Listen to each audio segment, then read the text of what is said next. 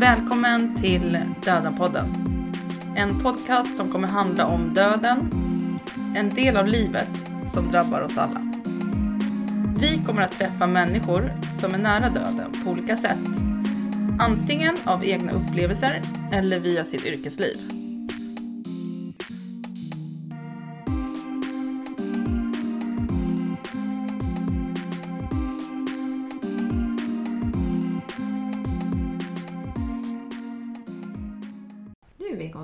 Jaha, tack för att eh, ni ville komma och prata med mig idag. Jag eh, som talar heter Rickard Skröder. Jag är överläkare i palliativ vård. Sen 25 år i palliativ vård, men innan dess, utan att veta om det, så arbetade jag faktiskt med i huvudsak palliativa patienter.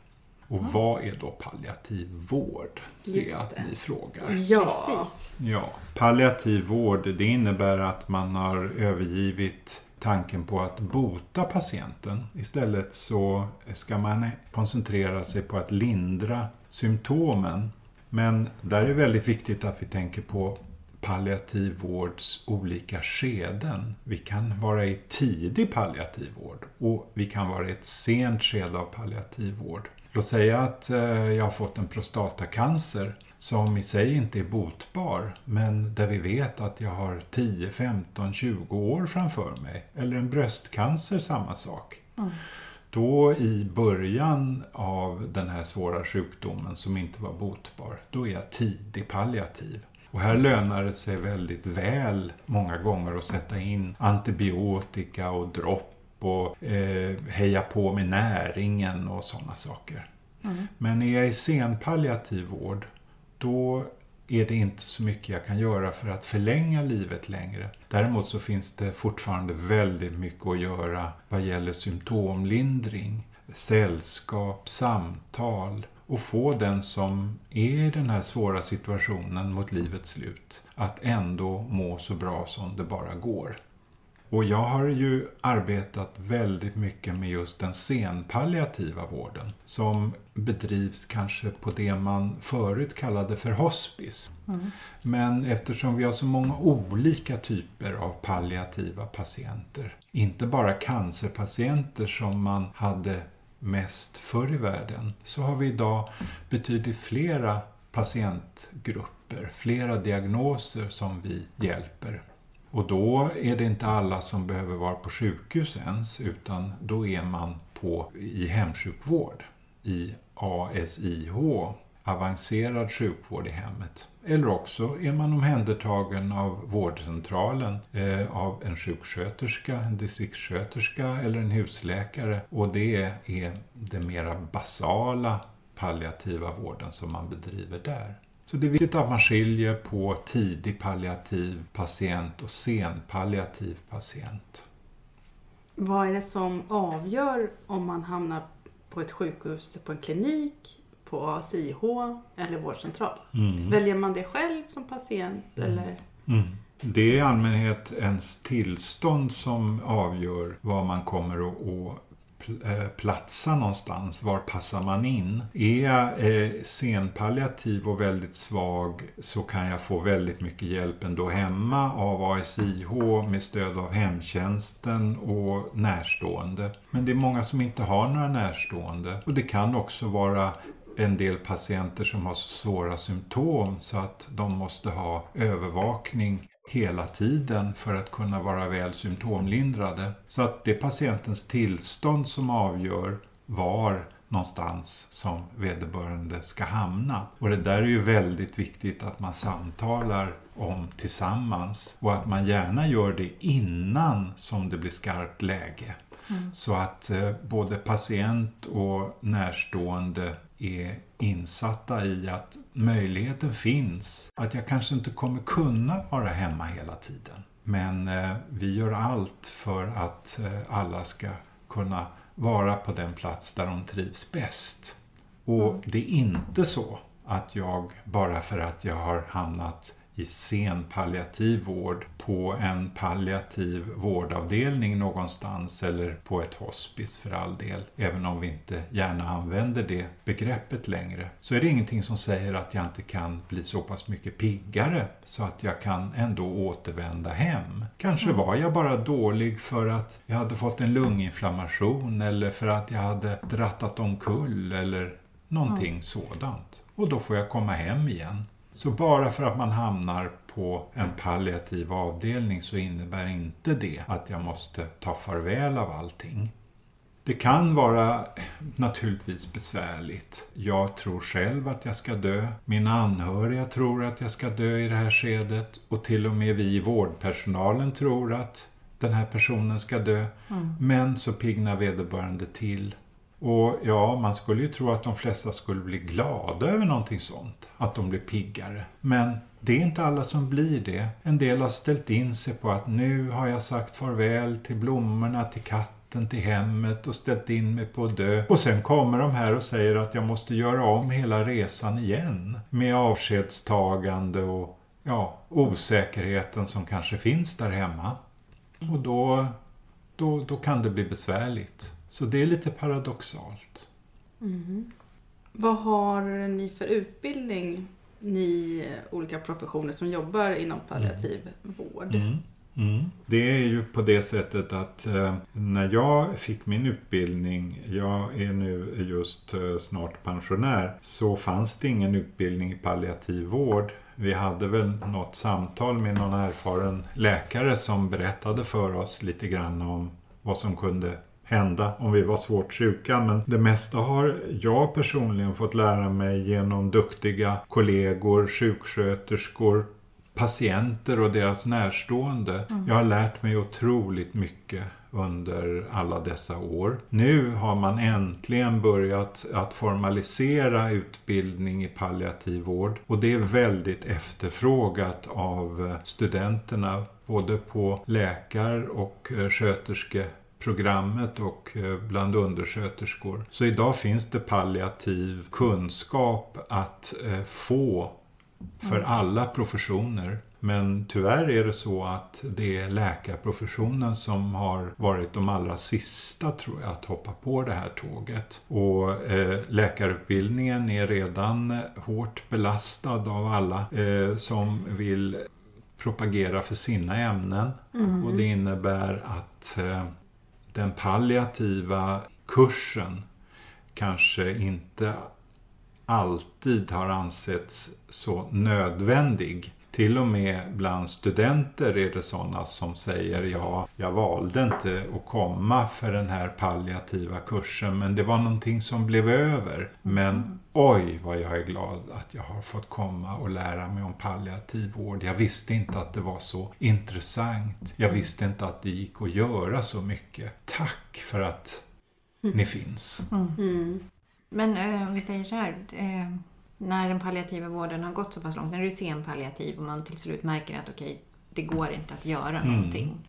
Hur talar man om det? Mm. Hur förbereder man sig för att mm. tala om det? Finns det mm. några särskilda mm. rutiner? Eller det... det gäller ju att uh, möta patienten och de närstående där de befinner sig. Jag som proffs, som sköterska eller som doktor märker att nej det här, det här nu, nu, nu håller det inte många dagar till eller många timmar till. Då gäller det ju att jag får de drabbade med på, på, på, på tåget så att säga så att vi alla kan arbeta för samma mål. Och det gäller ju då att jag frågar vad, vad tror du själv? Hur upplever du situationen och hur var det för några dagar sedan? Hur kände du dig då? Eh, hur känner du dig idag? Och i allmänhet så sitter den drabbade själv inne med kunskapen om eh, var de befinner sig i det hela. Mm. Så att det kommer sällan som en stor chock och överraskning för patienterna i det läget. Det ska väl sägas också att de allra flesta som är långt gångna i sin senpalliativa sjukdom, de sover väldigt mycket. De är inte så mycket vakna. Och det mm. beror inte på alla läkemedel de får utan det beror på att de har ingen ork längre. Eh, så det brukar sällan vara någon stor chock i det här läget. Chocken har patienten och de närstående fått redan tidigare vid tidigare samtal och läkarbesök och röntgenundersökningar och resultat. Så att eh, jag tror att de allra flesta nog förstår själva vad det är frågan om.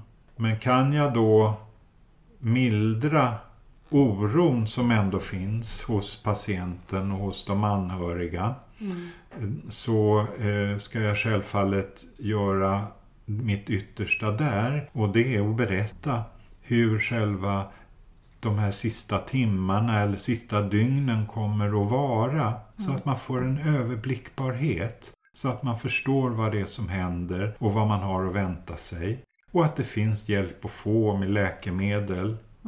Och då är det väldigt många som känner sig väldigt mycket tryggare med det. Där finns både skriftlig information men muntlig också. Det brukar komplettera vartannat. Jag tänkte på, för du nämnde ju att i det här skedet så vet de flesta patienter ungefär vart de är i sitt förlopp. Men om det är tidigare i förloppet och du som, som doktor i det här fallet behöver ge ett besked att den här sjukdomen går inte att bota. Mm. Hur eh, brukar patienter och anhöriga reagera då? Mm. Och brukar de ha, är det samma typer av frågor och eh, situationer och kä- känslor som brukar komma upp i en Mm. eh, sånt Mm. samtal? Nu eh, är ju jag inte verksam på, låt säga en onkologmottagning, en cancermottagning, där man har en väldigt blandad patientflora, sådana som är under behandling, där det fortfarande finns hopp om bot, vilket det ju gör faktiskt för de allra flesta eh, cancerpatienter idag. Men för den patienten som det inte funkar längre för, där man märker att sjukdomen håller på att ta överhanden och cellgifterna eller immunterapin eller strålningen, det, det fungerar inte längre. Där gäller det ju att eh, fråga patienten, skulle jag vilja säga, vad den själv lite grann tror och känner och hur den har uppfattat tiden innan. Det är ju många då som säger, ja om jag visste det så skulle jag inte komma till dig, doktorn. Men eh, då får man resonera sig fram och lirka lite granna. Och så småningom brukar man få en samsyn. Men det är inte alltid man får en samsyn. Det är naturligtvis så att, att vägra inse kalla fakta. Det, det ligger ju i vår mänskliga natur många gånger. Vi vill inte förstå. Och där gäller det ju att vara lyhörd och kalla tillbaka patienten. Låta patienten komma för flera samtal och finnas tillgänglig. För så småningom trillar polletten ner och effekten eh, på patienten kan ju vara väldigt olika och på de närstående också. Mm. Vad eh, ser du brukar orsaka stor ångest och psykisk smärta hos patienter som vet att de snart ska dö? Ser du teman som kommer igen? Ja, vi brukar ju lite klichébetonat säga att man dör som man lever. Men eh, det hela har ju att göra med att har man levt ett eh, fullkomligt liv där man har städat sin garderob så att säga, eh, sin fysiska och psykiska garderob, krattat manegen, sett till att fördela sina tillgångar, prata med sina närstående om hur man vill ha det, både innan och efter dödsfallet. Och har man levt ett liv utan allt för mycket konflikter eller åtminstone fått hjälp att förstå varför man haft konflikterna, kunnat läka dem och kunnat bestämma sig för att den och den personen ska jag prata med eller den och den personen bestämmer jag för att jag inte behöver prata med. Ja, det gäller helt enkelt att försöka att vara så förberedd som möjligt men eh, vara på det klara med att det här och det här vill jag göra och det här och det här lämnar jag därhän. Och där kan man ju behöva inte prata kanske bara med sina närstående eller med en doktor eller en sköterska utan där finns ju även psykologer och kuratorer och, eller kanske församlingsprästen eller någon annan som man har förtroende för. För att bolla lite granna mm. de olika tankarna med. Det viktiga är ju att inte vara övergiven. Det viktiga är inte att ha folk runt omkring sig hela tiden, för det orkar man heller inte. Men det ska finnas möjlighet mm. att ha någon. Ja, jag tänkte också på, för vi pratade lite om beskedet och, och brytpunkter när man vet att det inte fick, finns bot. Men själva det här förloppet, är det som en process som patienterna går igenom när de närmar sig döden? Finns det olika faser mm. Eh, eller mm. liknande som mm. du ser? Där eh, brukar man ju tala om olika faser. Man går ifrån eh, chock, eh, förnekande och så vidare. Eh, det finns ju en del forskning gjord på det. Men eh, jag skulle vilja säga att man eh, åker fram och tillbaka mellan förnekande och chock och acceptans. Man går inte 1, 2, 3, 4, 5, 6 och sen är det slut. Utan man åker rutschkana både uppåt och neråt i det här. Och det kan vara svårt eh, både för personal och närstående och framförallt också naturligtvis för patienten. Men hela tiden har ju det att göra med vilken ork har jag att ta till mig det här som pågår. Men i allmänhet så, så når man så småningom en acceptans att nu är det faktiskt snart slut. Och det är en naturlig följd av den stora trötthet eh, som man har. Trötthet på grund av sjukdomen eller ja, på grund av allting man har behövt ta ställning till. Så att döden faktiskt kommer lite grann som en befrielse. Och det kan låta klichébetonat bara det att döden skulle vara en befrielse. Men jag tycker mig ha sett många exempel på det. Att det är ändå en lättnad både för patienten som dör och för de anhöriga. Även om det naturligtvis är väldigt dubbelt. Det finns mycket tårar i den här befrielsen också. Mm. Men når alla acceptans? Alla når inte acceptans. Eh, och det är också viktigt att eh, jag som eh, vårdare förstår att alla måste inte nå acceptans. En del vill ha behandling hela vägen ut. Så att de känner att allt gjordes. En del har kanske barn eller annat som gör att det går inte att acceptera att jag som 30-åring ska ha slut på livet. Hur ska man kunna acceptera det? Mm. Ja, vad, vad, vad kan man säga? Man kan inte säga mycket. Man kan bara finnas där och försöka att se till att så mycket som möjligt är förberedd så att den som faktiskt dör i den här unga åldern ändå förstår att allt hänger inte på mig. Mm. Men hur många brukar det vara eh, runt en patient? Har ni som ett team? Är det liksom en hel Alltså vilka finns tillgängliga på avdelningen för patienten? Ja, jag tänker att om man inte knyter an till sin sköterska så finns ja, det väl fler? Det beror ju naturligtvis på vilken tid på dygnet. På mm. natten mm. är det ju kanske bara två sköterskor som arbetar på hela avdelningen. Mm. Och många gånger är det så att dödsfallen inträffar på natten. Mm. Och då gäller det ju att vi på dagen har sett att eh, eh, Anton eller Gustav eller, eller vem det nu är nog inte kommer överleva den här natten och att mm. vi då kan förbereda de närstående och ringa in dem som behöver komma.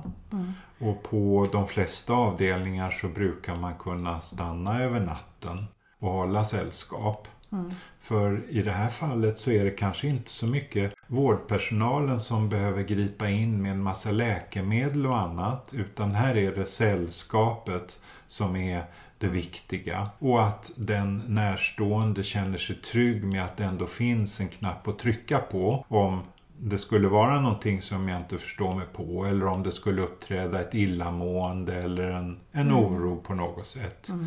Men ofta, ofta så ringer de närstående som har blivit väl informerade och berättar att nu satt vi hos pappa och han, han gick bort för en halvtimme sen. Men vi kände inte att vi behövde ringa på er i personalen. Och då förstår man att här, här var de trygga, här gick det lugnt. Och det är väldigt mycket en privat sak att lämna det här livet. Men det ska ändå alltid finnas möjligheter att få hjälp. Men eh, du nämner att om någon är nära döden, finns det tydliga tecken som ni inom vården kan se på en patient att nu kanske inte patienten Mm. överlever natten då, som du säger? Det där eh, är ju en, någonting som kommer med ökande erfarenhet. Att eh, jag känner i luften att det här går inte, det här kommer inte. Mycket har ju det att göra med hur, hur har orken utvecklats för den här patienten de senaste dagarna. Hon som var upp och klarade sin dusch själv igår och nu inte orkar upp ur sängen och bara sover. Inte beroende på någon infektion eller några nya läkemedel utan bara en fruktansvärd orkeslöshet. Då förstår jag att här är det nog eh, fara och färde eller skarpt läge eller hur, hur jag nu ska uttrycka det. Och då ringer vi ju in de närstående och det kan vara så att eh, patienten repar sig och då har vi ringt in folk som det heter i, i onödan. Men det är inte i onödan ändå. För hellre att man ringer en gång för mycket än en gång för lite. Och det är många gånger svårt att prognostisera, att förutsäga precis när döden ska komma. Men ju mera man har arbetat inom den här typen av vård, desto oftare känner man på sig. Men eh, där har jag ju en rolig, rolig historia, ja, på sitt sätt. En gammal, gammal dam över 80-årsåldern som hade någon svår cancersjukdom som eh, hade talat om för en av undersköterskorna att eh, eh, fru, fru Lindqvist vill att doktorn ska komma. Ja, jag gick in till fru Lindqvist som låg. Hon hade själv varit uppe på morgonen och skött sin eh, dusch och ätit sin frukost. Och jag sätter mig ner bredvid henne, tar hennes hand och säger ja, fru Lindqvist ville tala med mig. Hon tittar bara stint framför sig och säger hm. Men jag får inget svar ifrån henne så jag upprepar ja, fru Lindqvist vill ju prata med mig. Fortfarande bara tittar hon framför sig lite bistert och säger hm. Och då tänkte jag att här är nog någonting som fru Lindqvist vill förmedla till mig. Som kan vara svårt att säga och där hon tycker också att jag som doktor borde väl förstå någonting. Så då säger jag Vill fru Lindqvist att vi ringer på er dotter så att hon kommer? Ja, det är nog bäst. Och klockan 14 så kom dottern. Och klockan 20 så dog fru Lindqvist. Där såg jag inga tecken själv hos henne. Men hon kände själv att hon var på väg att dö. Och hon tyckte naturligtvis att jag var en jättedålig doktor som inte förstod att det var det som var på gång. Just det. Men det är en väldigt vacker historia att eh, det är inte alltid som det går att förutsäga. Ibland ringer vi för ofta och ibland någon gång så missar vi det. Men tack och lov så, så är det oftast så att vi eh, prickar rätt. Mm. Ja, vad bra. Men vad gör ni om någon ligger inför döden och är väldigt rädd för döden och har ångest? Ja, det viktigaste där är ju, är ju närvaro och sen försöka ta reda på vad beror den här dödsångesten på. Det kan ju vara så att eh, den här personen har ont eller är det ruelse över någonting som har hänt i livet eller ja, vad beror det hela på? Det är inte alla kanske som man kan få ett ordentligt svar ifrån. Det kanske inte är på ett medvetet plan överhuvudtaget och då finns ju möjligheter att kunna ge något lugnande.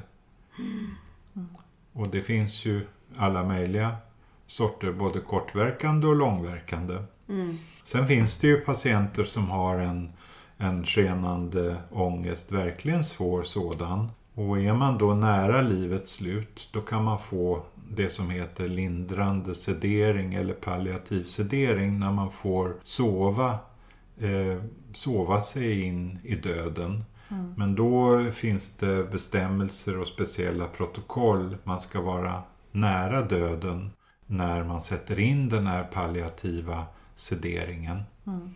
Som är, är ett, eh, ett läkemedel, ett valiumliknande läkemedel som eh, även används som narkosläkemedel. Och de jag har erfarenhet av som har fått det här och som eh, inte har varit alls dödsdömda utan fått i samband med narkos eller liknande. De säger att det har varit en väldigt behaglig upplevelse. Mm, okej. Så att jag inte eh, rädd att jag utsätter vederbörande för något obehag. Det är inga svåra drömmar eller någonting sånt där. Men det är lugnande läkemedel. Sen använder vi ju naturligtvis mycket morfinläkemedel av olika slag. Mm. Och där är ju, morfin har ju en, en avtrubbande effekt. Men jag brukar säga att är det så att du vill bli avtrubbad då har jag kanske någonting annat än morfin som jag i huvudsak vill använda för smärtlindring eller om du har andningsbesvär. Mm. Men vill du sova eller vara lite avslappnad då, då har jag lite annat som vi skulle kunna pröva. Mm. Och många gånger så har patienterna fått pröva de här läkemedlen kanske vid något ingrepp eller eh, ja, om de har haft tillfälligt ont eller varit tillfälligt oroliga så de vet redan vad det är för någonting som, som de får. Mm. Så det är ingen som brukar vara rädd för något speciellt läkemedel. Nej, vad bra. Mm. Det här är en svår och stor fråga kanske, men vad tror du händer när man dör? Ja, menar du vad, vad patienten upplever själv eller menar du vad, vad, vad jag ser som står där bredvid eller vad? Du får gärna svara båda om du har svar på båda. Eh, Jag tror att eh, eftersom de flesta dör i en sömn så är det bara en fortsättning på den sömnen som de är inne i. Är det så att eh, den här personen har eh, en svår ångest så får den ju i allmänhet något som lindrar den här ångesten. Men jag upplever inte att vi har så mycket dödsångest i det här allra sistaste skedet. Den ångesten har nog många redan klarat av på sina tidigare läkarbesök, efter sina läkarbesök inte minst Mm. efter röntgenbesked och annat. Så att eh, jag tror inte egentligen att eh, man upplever så mycket. Sen, sen hoppas ju jag att det är som det som vi har läst, att man ska möta ett vitt ljus och, och allt det där. Så där är jag väldigt nyfiken. Och där var en patient som sa till mig, ja du doktorn, jag eh, kommer snart att få reda på sanningen. Men jag tänker inte komma tillbaka och berätta den för dig. Nej, gör inte det, sa jag. För jag vill inte ha besök av några spöken. Mm. Men eh, en, en otrolig eh, upplevelse som jag var med om, det var en gammal kvinna från Balkan som inte hade träffat sin dotter på grund av Balkankriget på en 8-10 år. Och dottern skulle komma till Arlanda på tisdag eftermiddagen. Men den gamla damen hon dog tyvärr redan på tisdag förmiddagen.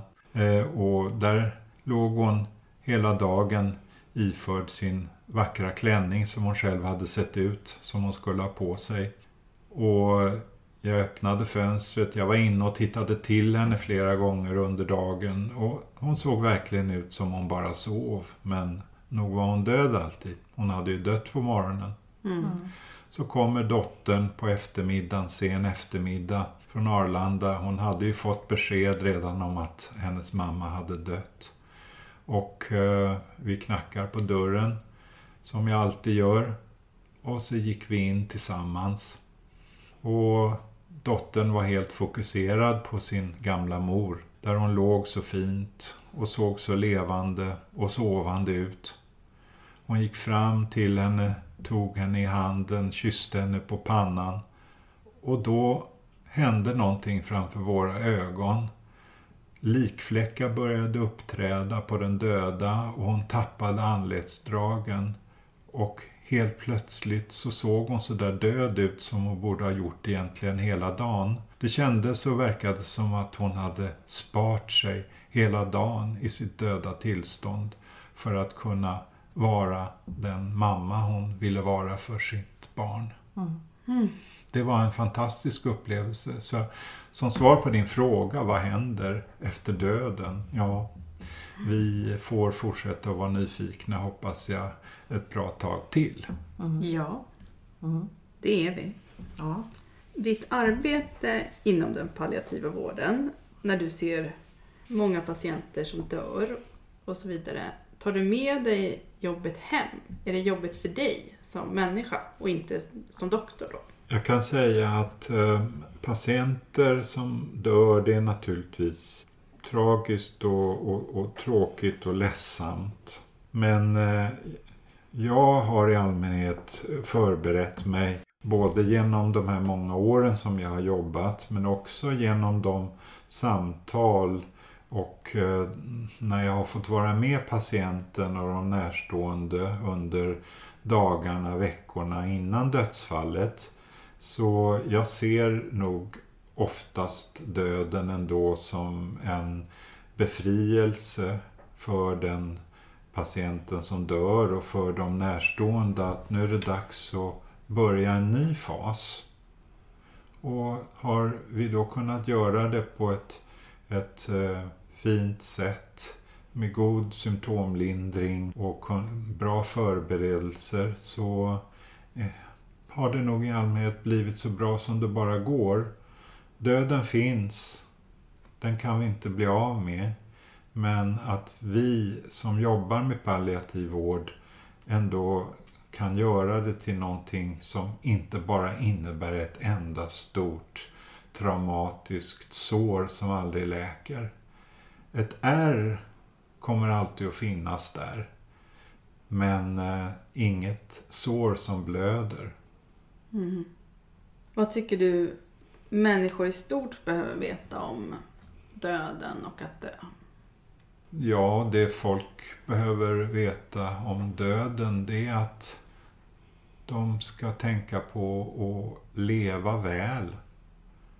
De ska försöka göra någonting fullt av sina liv eller åtminstone att de ska ha funderat igenom så väl som det bara går oavsett vad de har för position, oavsett eh, vad de gör för någonting att de försöker leva så rättrådigt, för att använda ett gammaldags uttryck, som möjligt. Att kunna vara nöjda och försöka göra någonting åt det som de tycker är fel. Men eh, ja, det är svårt. Var och en måste göra någonting själv av sitt eget liv. Vi har alla ett, ett eget ansvar. Men naturligtvis, vi är samhällsvarelser, vi lever tillsammans. Vi finns här för att hjälpa varandra. Mm. Mm. Och det ni gör nu genom att komma och intervjua mig, Mm. det är ju ett sätt att hjälpa Mm. andra Mm. framåt. Ja, det är, det är tanken. Ja. Ja, Jag brukar tänka så här, man ska ångra det. Man ska aldrig ångra någonting man- man liksom har gjort. Man ska ångra det man inte gjorde. Det Jo. brukar ju vara så man Jo. liksom lever någonstans. Så att jag önskar att jag hade gjort det där. Det är bättre att bara göra. Nu är det väl bara. mycket man ångrar i livet. som eh, man skulle i ljuset av där man är idag ha gjort annorlunda. Mm. Men det gäller också att förlåta sig själv. Eh, Jag kunde inte just då av olika anledningar göra det på något annat sätt. Jag var för trött eller jag var, hade inga pengar eller, eller vi var ovänner eller någonting. Det, jag måste förlåta mig själv där det inte blev hundra. Många dumma saker har man gjort, många dumma saker har man sagt. Men det mesta har ändå varit på plussidan skulle jag väl vilja säga. Ja, men sen tänker jag också att man får tänka att allt det som har hänt har ju gjort att man är där man är. Så är det. Och så är det någonstans, någonstans i livet så får man hamna i den här, okej, men vad är det jag vill göra? Vad tycker jag är viktigt och vad är rätt för mig? Mm. Och så får man lite gå på instinkt, tänker jag Mm. också. Mm. Mm. Så brukar det bli bra. Mm. Så är det ju. Mm. Jag har en, ehm, en god vän som eh, brukar säga till mig, Hörru Rickard, håll inte på att göra en massa planer hela tiden. Det blir i alla fall inte som du har tänkt dig. Men det kan bli bra ändå. Och det där det tycker jag är det finaste som finns. Och det där har jag med mig hela livet. Det kallas för förtröstan, ett gammalt ord. Att ändå förlita sig på att det kanske inte blir riktigt så där som du hade tänkt dig. Men det kan bli bra ändå. Gör någonting av det du har och har fått. Gräv där du står var det väl någon filosof som sa. Just det. Mm. Mm. Mm. Ja, det är intressant. Jag tänkte på dödstillfället. Vad händer rent praktiskt när en patient har dött? Inom den palliativa vården. Ja, om anhöriga inte är på plats, ringer man dem? När ringer Ja, man finns, dem? finns, vad, vad är det för rutiner som händer? När, Ja. Eh, när någon har dött så eh, är det ju olika bråttom beroende på eh, är anhöriga på ingång? Eh, vet anhöriga om det? Mm. Vad, vilka, vilka förberedelser behöver göras? Men som regel så när dödsfallet har inträffat så är ju den döde kvar på rummet. Och eh, där ser ju vårdpersonalen till att eh, städa rummet, ta bort sånt som påminner om att det har varit ett sjukrum, ta bort eh, katetrar, papperskorgar med sånt i som man inte vill se. Mm. Sätter fönstret på glänt, kanske dämpar belysningen lite granna, tar fram lite stolar runt dödsbädden och eh, lägger den döde till rätta, tvättar och så vidare. Plockar och snyggar till på rummet helt enkelt. Varför öppnar man fönstret? Ja, det gör man av tradition skulle jag vilja säga. Det är en vacker gest att den där själen som vi inte vet vad det är för någonting, att den på något sätt ska kunna få lämna. Och där ser man ju också väldigt olika uttryck hos den som har dött. En del ser fortsatt väldigt levande ut. Andra blir så tydligt döda. De ser så döda ut. De förändrar sitt utseende. Det behöver inte vara något mm, skräckinjagande eller fult. Men man ser att det här är nu bara ett skal. Medan i annat fall så kan man se någon som fortfarande ser så väldigt levande och vital ut. Men eh, ja, de allra flesta brukar ha ett lugn över sig. Och eh, de flesta ser också nöjda ut. Och då hoppas man ju att de har fått träffa på det där ljusskenet eller vem det nu är som väntar där på andra sidan. Om det är någon som väntar på andra sidan överhuvudtaget. Låt oss hoppas att det är så.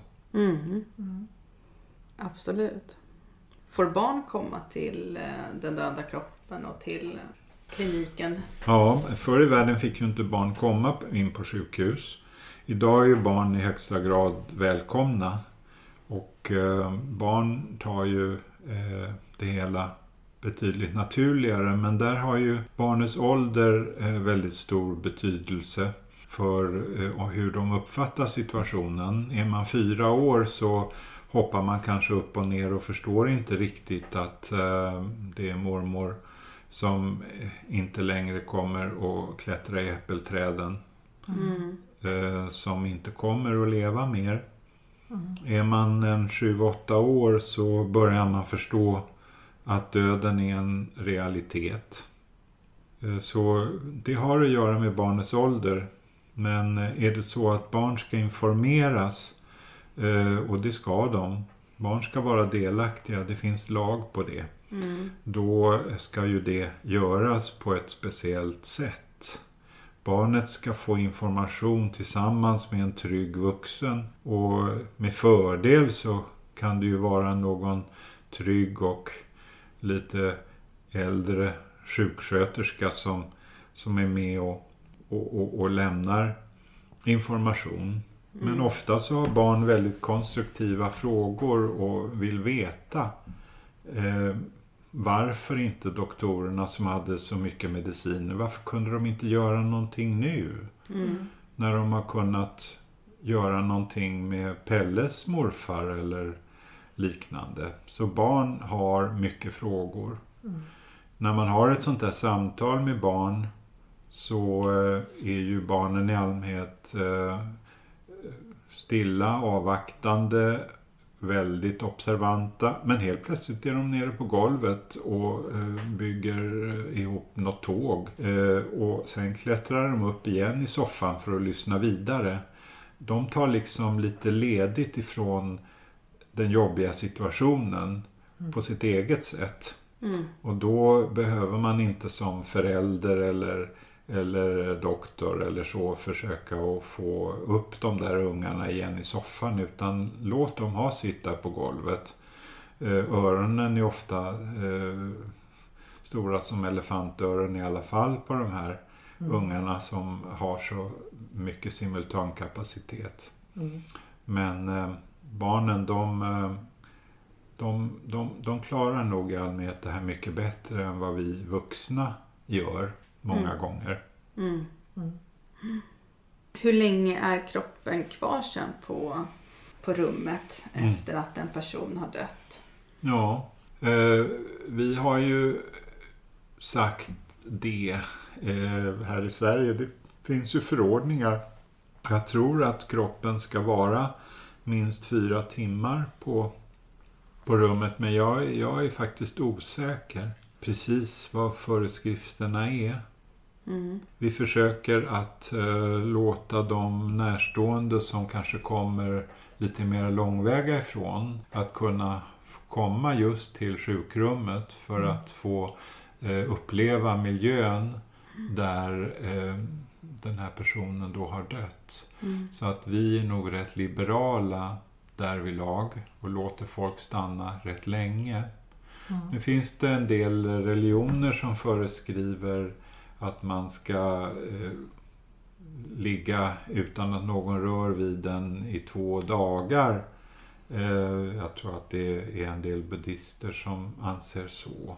Mm. Och sedan så finns det ju de som eh, har som i sin religion att man ska i jorden väldigt, väldigt snabbt. Det är många ifrån sydliga breddgrader där kroppen inte kan på grund av värmen eh, ligga obegravd. Mm. Och då ska begravningen ske väldigt snabbt. Sådana traditioner finns ju mm. på olika håll och kanter. Och vi försöker ju i möjligaste mån att tillgodose sånt. Mm. Men eh, det är inte alltid som det praktiskt eller lagmässigt går att efterleva. Nej. Vart förs kroppen sen? Ja, det är då eh, till sjukhusets bårhus. Eller i de fall som det finns önskemål så kan man ju ha en likvaka hemma. Och då finns det de som hämtar hem den avlidne för att man ska kunna ha en vaka enligt sina traditioner i hemmet. Får man göra det? Det får man göra. Mm. Mm. Och sedan så kommer då begravningsbyrån och eh, hjälper till. Jag tror kanske både för att föra dit kroppen och för att sen föra den vidare till dit den ska. Mm. Vad eh, tycker du är det bästa med ditt arbete? Oj! ja, det bästa, det är väl nästan allt höll jag på att säga.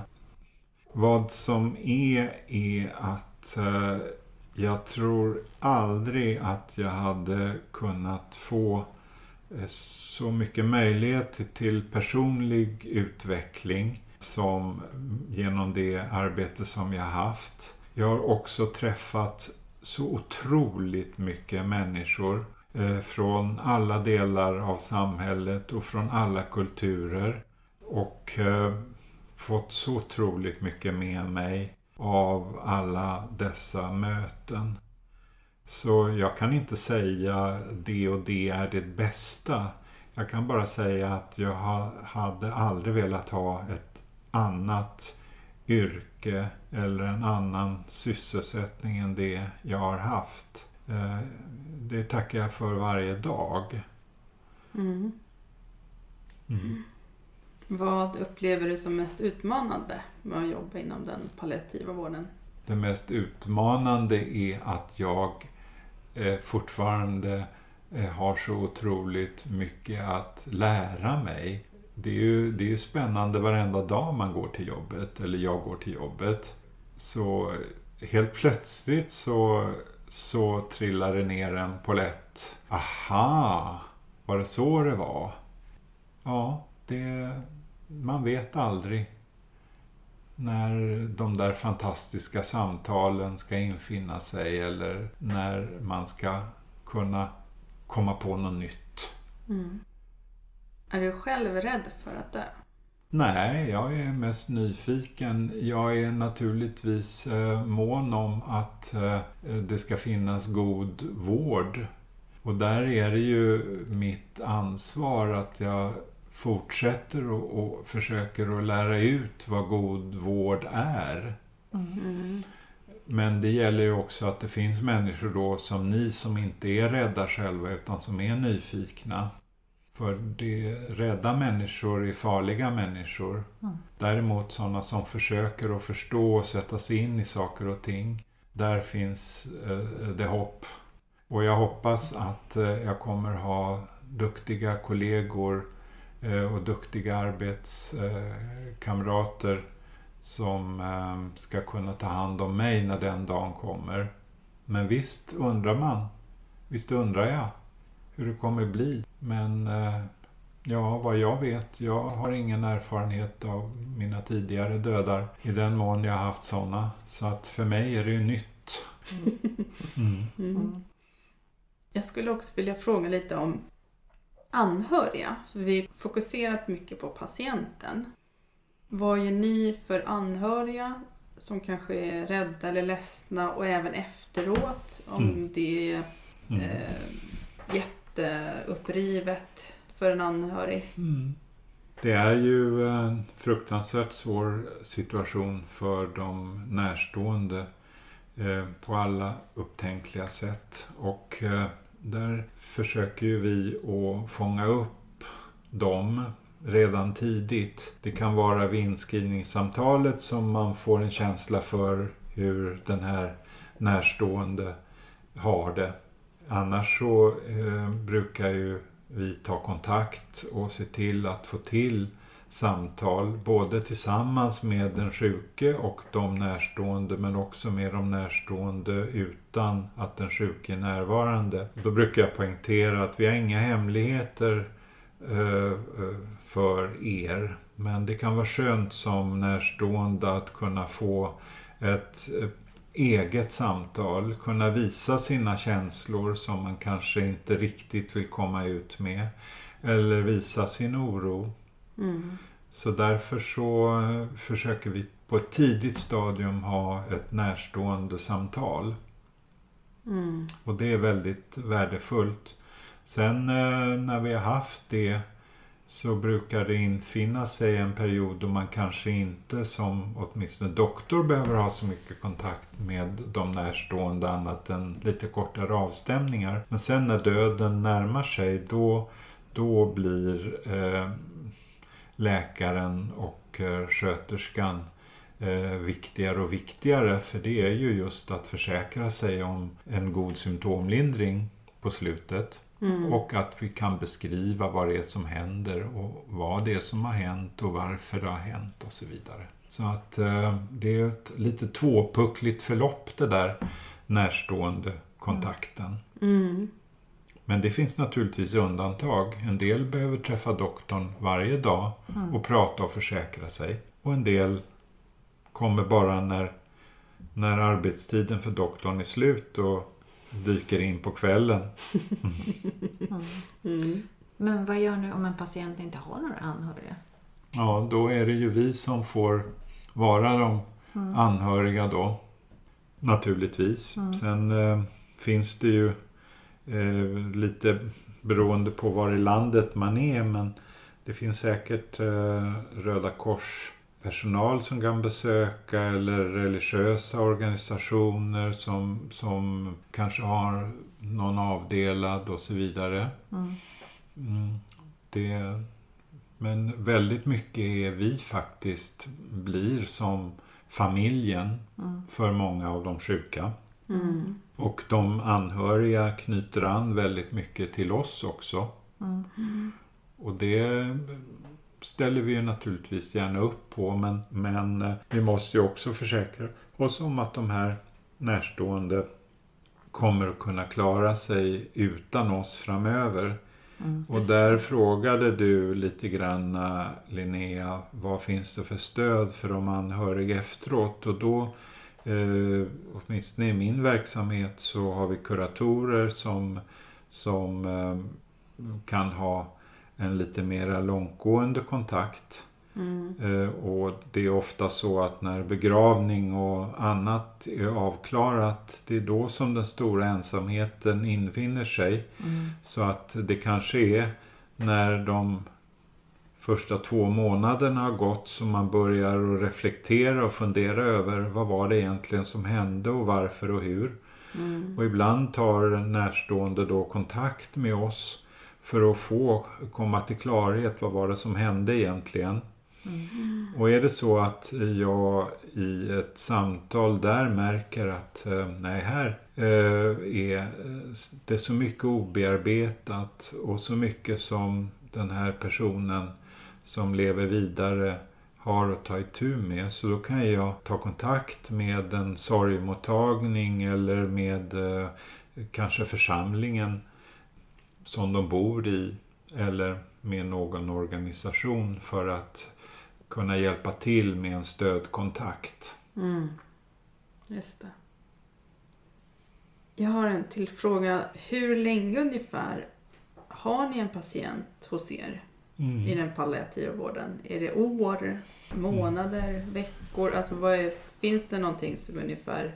Vad gäller ASIH-patienterna, de som vi har i hemsjukvården, Mm, så eh, är det sagt att eh, är man fortfarande eh, i livet efter sex månader så ska man bli utskriven.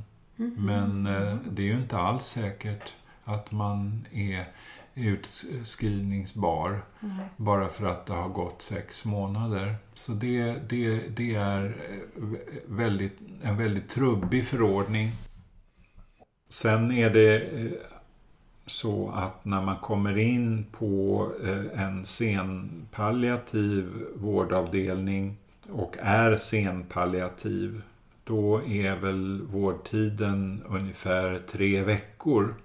Mm. Men eh, den kan vara kortare och den kan vara lite längre. Är man en patient som är i mera tidig fas och kanske kommer in för att man inte klarar sig hemma för att man har fått en lunginflammation eller någonting eh, och har behov av en palliativ vårdavdelning och inte kan ligga på en vanlig sjukhusavdelning då kan man ju bli utskriven efter en 10-14 dagar och återgå till ASIH igen. Ja, ja. Mm. Mm. Men eh, den döende patienten har nog en, en genomsnittlig vårdtid på ungefär tre veckor. Mm. Okej. Mm. Ja, vi har ju frågat om, om den palliativa vården och, och sen det här dödsförloppet från att man får besked och, och sen förloppet tills man dör och själva dödstillfället och även efter. Är det någonting som du tycker att vi har glömt att ta upp? Det finns ju hur mycket som helst att eh, säga om det här spännande ämnet. Men Mm. för mig känns det som att ni med era frågor har kunnat täcka in det viktigaste som jag eh, vill förmedla och är glad över att, att ni har ställt frågor kring. Eh, Men det finns eh, som sagt var hur mycket som helst att lära sig om det här. Mm. Både för er och för mig. Mm. Mm. Ja. Ja men Rickard, tusen tack att vi fick prata med dig. Mm. Då säger jag tack Linnea och tack Rosmarie Mm. för att eh, ni ville komma och prata med mig.